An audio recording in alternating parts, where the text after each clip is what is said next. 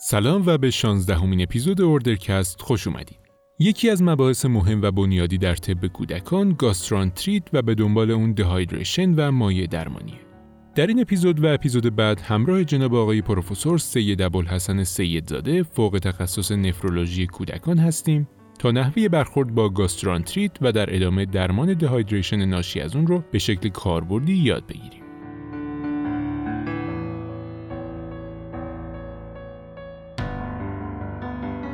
به نام خدا و با عرض سلام خدمت دوستان و دانشجویان گرامی، چند دقیقه رو در مورد مبحث گاسترانتریت در کودکان در خدمت شما هستم. در کودکانی که با گاسترانتریت مراجعه می‌کنند، یکی از مسائل و معضلاتی که ما باش برخورد داریم استفراغ‌های مکرر هست و به دلیل استفراغ‌های مکرر ممکن است که بچه تحمل پی او نداشته باشه و این یک مقدار مشکل ساز برای ما باشه. توجه بفرمایید که اغلب مواردی که بیمار استفراغ داره، این استفراغ‌ها خود به خود کنترل خواهد شد. یکی از راه‌هایی که برای کنترل استفراغ وجود داره این است که ما اگر قرار است مایعات یا غذایی به کودک بدهیم، در مقادیر کم باشه، فواصل رو رعایت بکنیم تا کم کم تحمل پی او در بچه به وجود بیاد. اما گاهی وقتا استفراغ‌ها مکرر هست و به این دلیل ما نمیتوانیم از درمان‌ها و مایعاتی که باید برای بیمار تجویز بکنیم استفاده کنیم. در اینجور موارد دارویی که به عنوان ضد استفراغ توصیه شده اندانسترون هست که به صورت آمپول‌های عضلانی میتوانیم از اون استفاده کنیم با دوز پانزده صدم میلی گرم پر کیجی. داروی کم عارضه‌ای است، اما توجه داشته باشین که در بیمارانی که مشکل زمینه قلبی دارند باید با احتیاط استفاده بشه. لذا یه شرح حال از نظر وجود بیماری زمینه قلبی در مورد بیماری که میخوایم براش اندانسترون تجویز بکنیم حائز اهمیت است. مسئله بعدی در برخورد با بیمارانی که گاسترانتریت دارن مسئله تجویز آنتیبیوتیک هست که متاسفانه مکرر و به مقدار زیاد دیده میشه که در بیماران گاسترانتریت تجویز میشه آنتیبیوتیک های مختلفی از جمله مترونیدازول، سفکسین و غیره. اکثر موارد گاسترانتریت ها چه باکتریال چه وایرال نیاز به درمان آنتیبیوتیکی ندارند و این درمان آنتیبیوتیکی چه بسا دوره بیماری رو طولانی تر بکنه.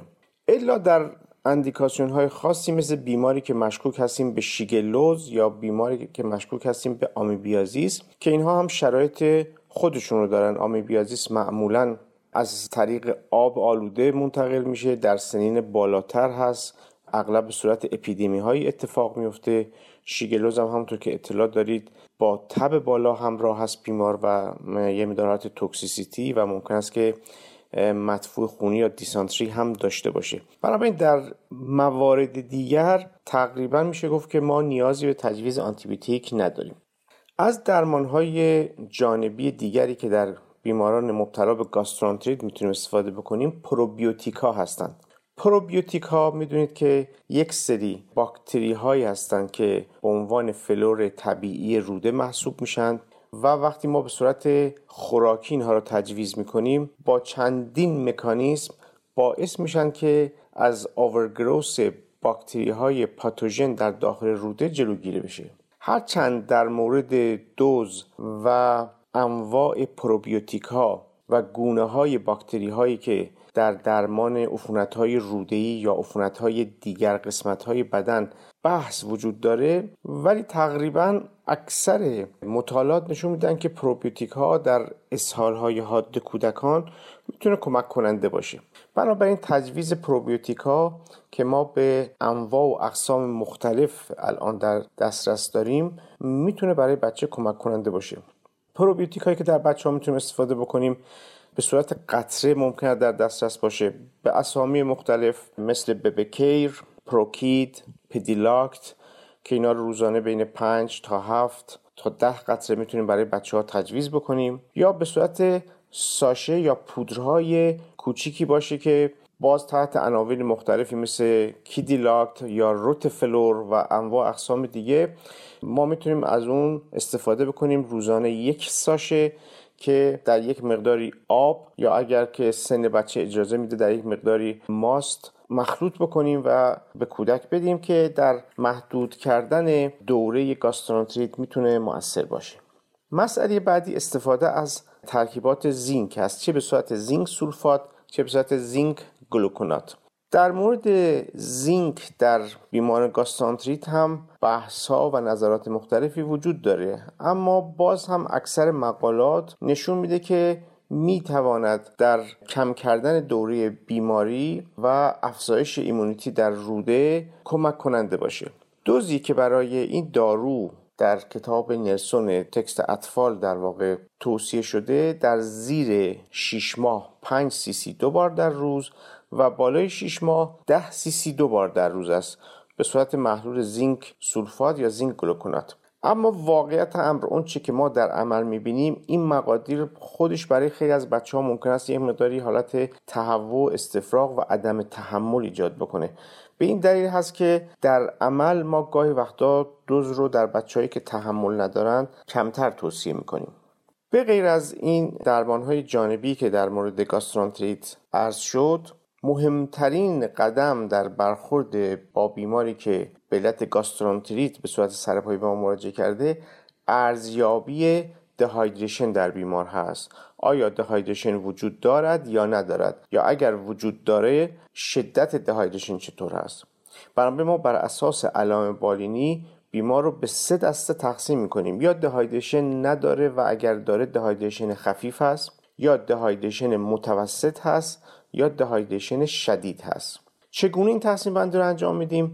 بر اساس معاینه بالینی به بعضی از قسمت‌ها توجه می‌کنیم و بر اساس یافته‌هایی که داریم دهیدراتاسیون بچه رو، وجودش یا عدم وجودش و شدتش رو تقسیم بندی می‌کنیم.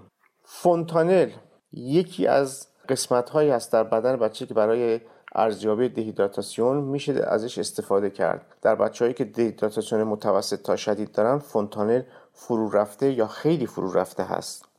چشم‌های گود افتاده در بیمارانی که دهایدریشن ندارند، چشم حالت گود رفته نداره، در حالی که در بیمارانی که دهایدریشن متوسط دارند چشم‌ها یک مقداری حالت گود رفته است و در اونایی که دهیدراتاسیون شدید دارند به شدت چشم‌ها فرو رفته و گود افتاده است.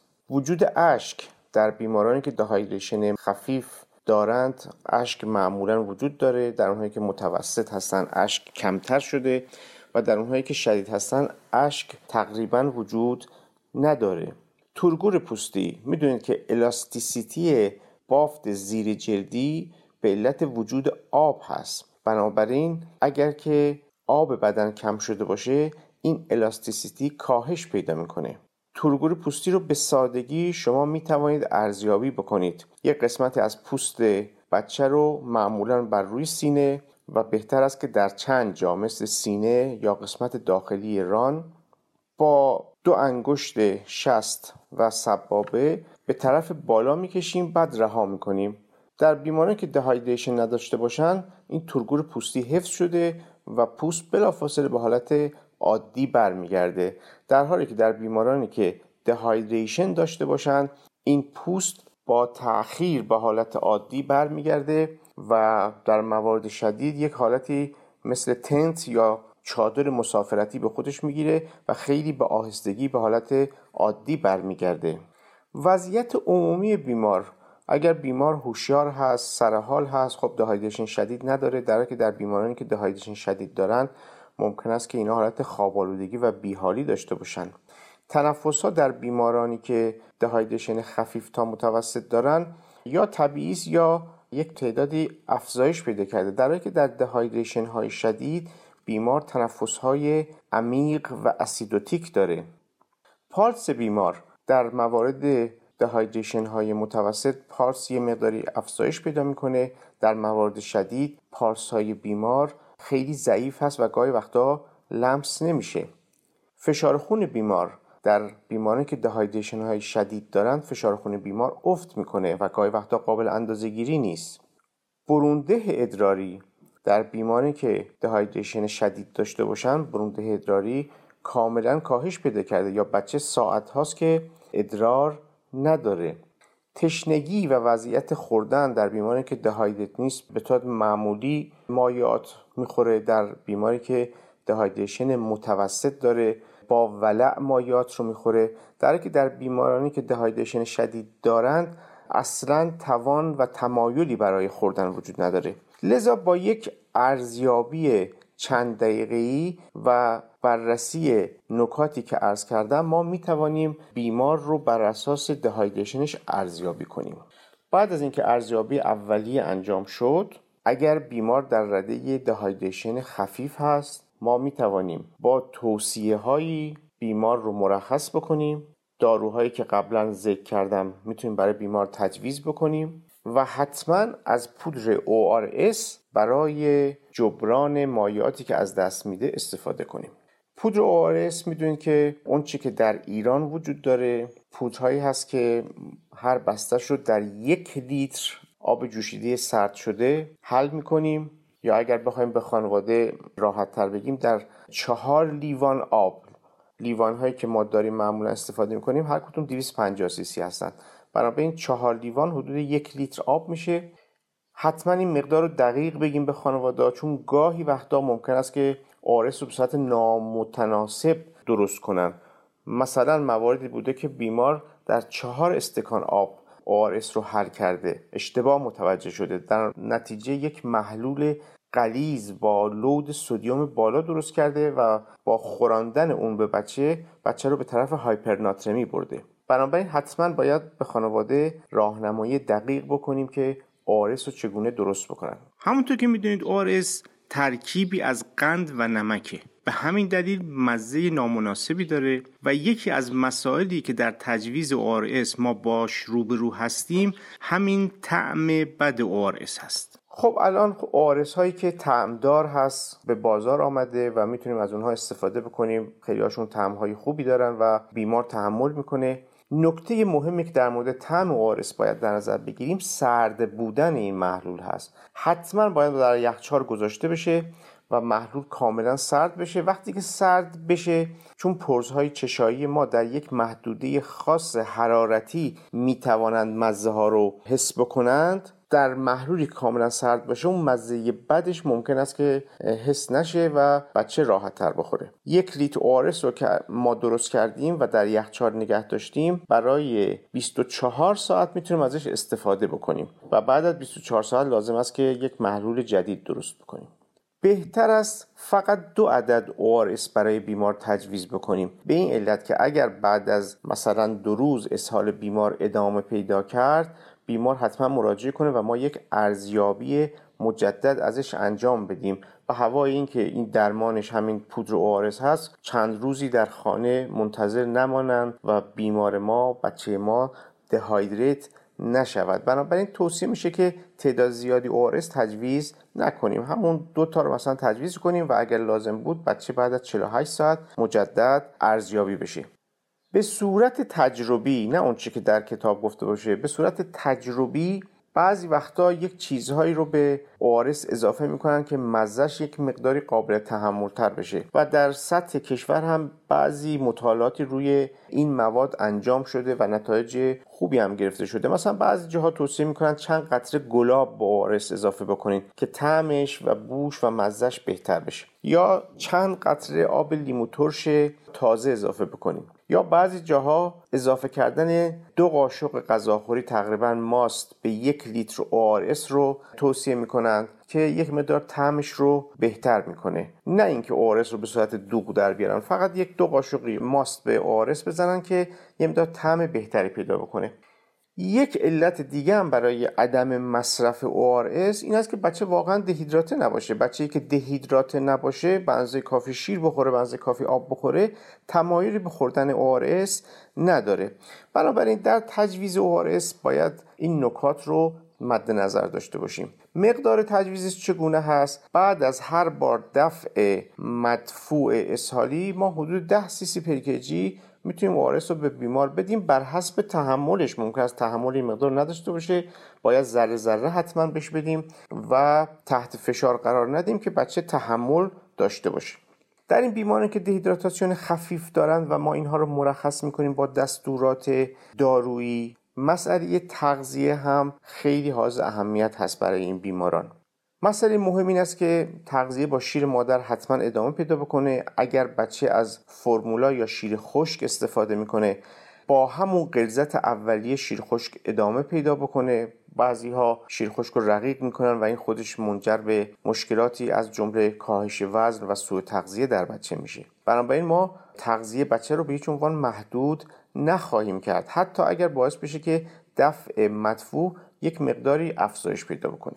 ترکیباتی مثل ماست و دوغ و کت ماستی که به صورت شرب درست شده باشه برای بچه‌هایی که در سن خوردن غذا هستند، یعنی بالای شش ماه، به دلایل مختلفی میتواند کمک کننده باشه. مثلا ترکیبی مثل دوغ که در منزل درست بکنن، خانواده ماست رو به صورت دوغ در بیارن و یک مقدار کمی بهش نمک بزنن، یک ترکیب خوبی است که هم آب رو به بدن میرسونه، هم یه مقداری سدیم به بدن میرسه و اثرات خوبی هم ماست و دوغ در روی روده و اسیدی کردن پی‌اچ روده دارن. بنابراین در بچه‌هایی که در سنی هستن که تغذیه بشن این ترکیبات توصیه میشه، ولی بهترین ترکیب و در واقع استانداردترین برای جایگزینی آب و الکترولیت همون او آر اس هست. توصیه بکنیم که این بچه ها از مواد قندی استفاده نکنن، به خاطر اینکه مواد قندی اسهال اسموتیک اینها رو ممکن است که تشدید بکنه. نمونه این مواد خصوصا نوشابه های گازدار هست که به صورت شایع در درمان گاسترونوماتیت ها خانواده ها استفاده می کنند. می دونید که مقدار زیادی قند در اینها وجود داره و این باعث تشدید اسهال میشه. یا آب میوه های صنعتی که در فروشگاه ها به فروش میرسه، اینها مقدار زیادی قند دارن و در واقع اسهال رو تشدید میکنن و ما باید حتما اجتناب بکنیم و توصیه بکنیم که استفاده نشه. در مورد خود دادن آب میوه و میوه، خب بعضی ها میوه‌هایی رو که دارای پتاسیم هستن توصیه میکنن، مثل مثلا موز یا آب گوجه فرنگی، بخاطر اینکه بیمار پتاسیم از دست میده و اینا میتوانند جایگزین پتاسیم بشن. اما نظر شخصی خود من این هست که چون این خانواده ها ممکن است که در دادن این آب میوه ها و میوه‌جات زیاده روی بکنن، جلوی تغذیه اصلی بیمار رو بگیرن، بیمار که یکم کم اشتها شده غذای اصلیشو مصرف نکنه و زیاد استفاده کردن از این مواد خودش ممکن است مشکلاتی ایجاد بکنه، ما خیلی شاید بهتر باشه که توصیه نکنیم. ولی از نظر وجود پتاسیم در بعضی از میوه‌جات مثل موز، خب جایگزین پتاسیم هست و میشه توصیه کرد. بیماری هم که با دهایدریشن خفیف ما مرخص کردیم، همونطور که عرض کردم حتما بهتر است که یک تا دو روز بعد یک ارزیابی مجددی انجام بدیم. و اما بیمارانی که بر اساس علائم بالینی دهایدریشن های متوسط دارند، اینها لازم است که در مرکز او آر تی یعنی Oral Rehydration Therapy Unit تحت نظر پرستار یا پزشکی که آشنایی داره با او آر اس تراپی و مایع درمانی خوراکی تحت نظر باشن چند ساعت و تحت نظر پزشک یا پرستار با تجربه او آر اس رو به مقدار پنجاه تا هفتاد و پنج سی سی پر کیجی در عرض سه تا چهار ساعت با آهستگی و یواش یواش مصرف بکنه تا یک مقدار رهایدریت بشه. بعد از اینکه این مدت گذشت ما بیمار رو ارزیابی میکنیم. اگر که دهایدریشن متوسطش کمتر شده و به نوع خفیف تبدیل شده، خب میتونیم با دستورات قبلی بیمار رو مرخص کنیم. اگر همچنان فکر میکنیم به صورت متوسط دهایدریت هست، باید همین عمل رو تحت نظر خودمون و در بخش او آر تی تکرار بکنیم و اگر میبینیم که دهایدریشنش به طرف شدید رفته که دیگه حتما باید بیمار رو بستری بکنیم. و اما نکته آخر در مورد بیمارانی هستند که با دهایدریشن شدید و سیویر به ما مراجعه می کنند. اینها حتما باید بستری بشن، حتما باید آی وی تراپی بشن و بر اساس محاسبه نسبتاً دقیق دهایدریشن و نیاز به مایعات، مایعات مینتیننس، دیفیسیت و اونگوینگ لاس یا مقدار مایعی که در زمان اسهال از دست میدن، مایع تراپی مناسبی برای اینها انجام بشه که انشاءالله در جلسات بعدی توضیح داده خواهد شد در مورد نحوه مایع درمانی در اینها. فقط نکته‌ای که بسیار حائز اهمیت هست بیمارانی هستن که با شوک هایپوولمیک یا ایمپندینگ شوک به شما مراجعه میکنن، یعنی احساس میکنید و ارزیابی میکنید که در حال رفتن به شوک هایپوولمیک هست. اینها یک اورژانس محسوب میشن و در هر مرکزی هستین در همونجا بلافاصله باید برای بیمار درمان رو شروع بکنین. درمان به این صورت هست که بلافاصله از بیمار رگ گرفته بشه و از یک محلول ایزوتونیک که مناسب ترین آن محلول نورمال سالین هست برای ریسوسییشن اولیه و فلوید تراپی اولیه و خارج کردن بیمار از شاک استفاده بکنین.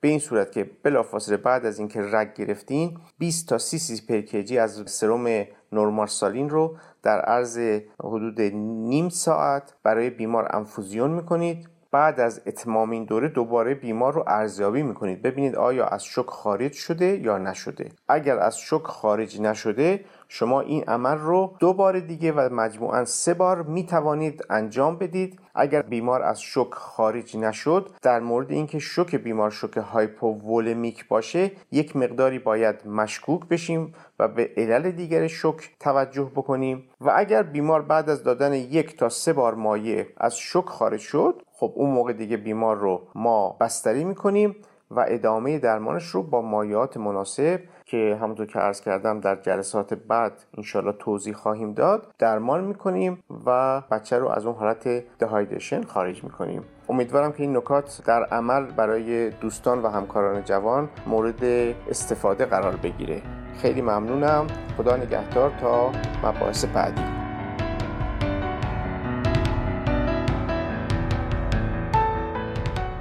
امیدوارم از این اپیزود راضی بوده باشید. در اپیزود بعد هم همراه ما باشید تا ادامه این موضوع و به ویژه اصول مایع درمانی داخل وریدی در کودکان رو هم یاد بگیریم.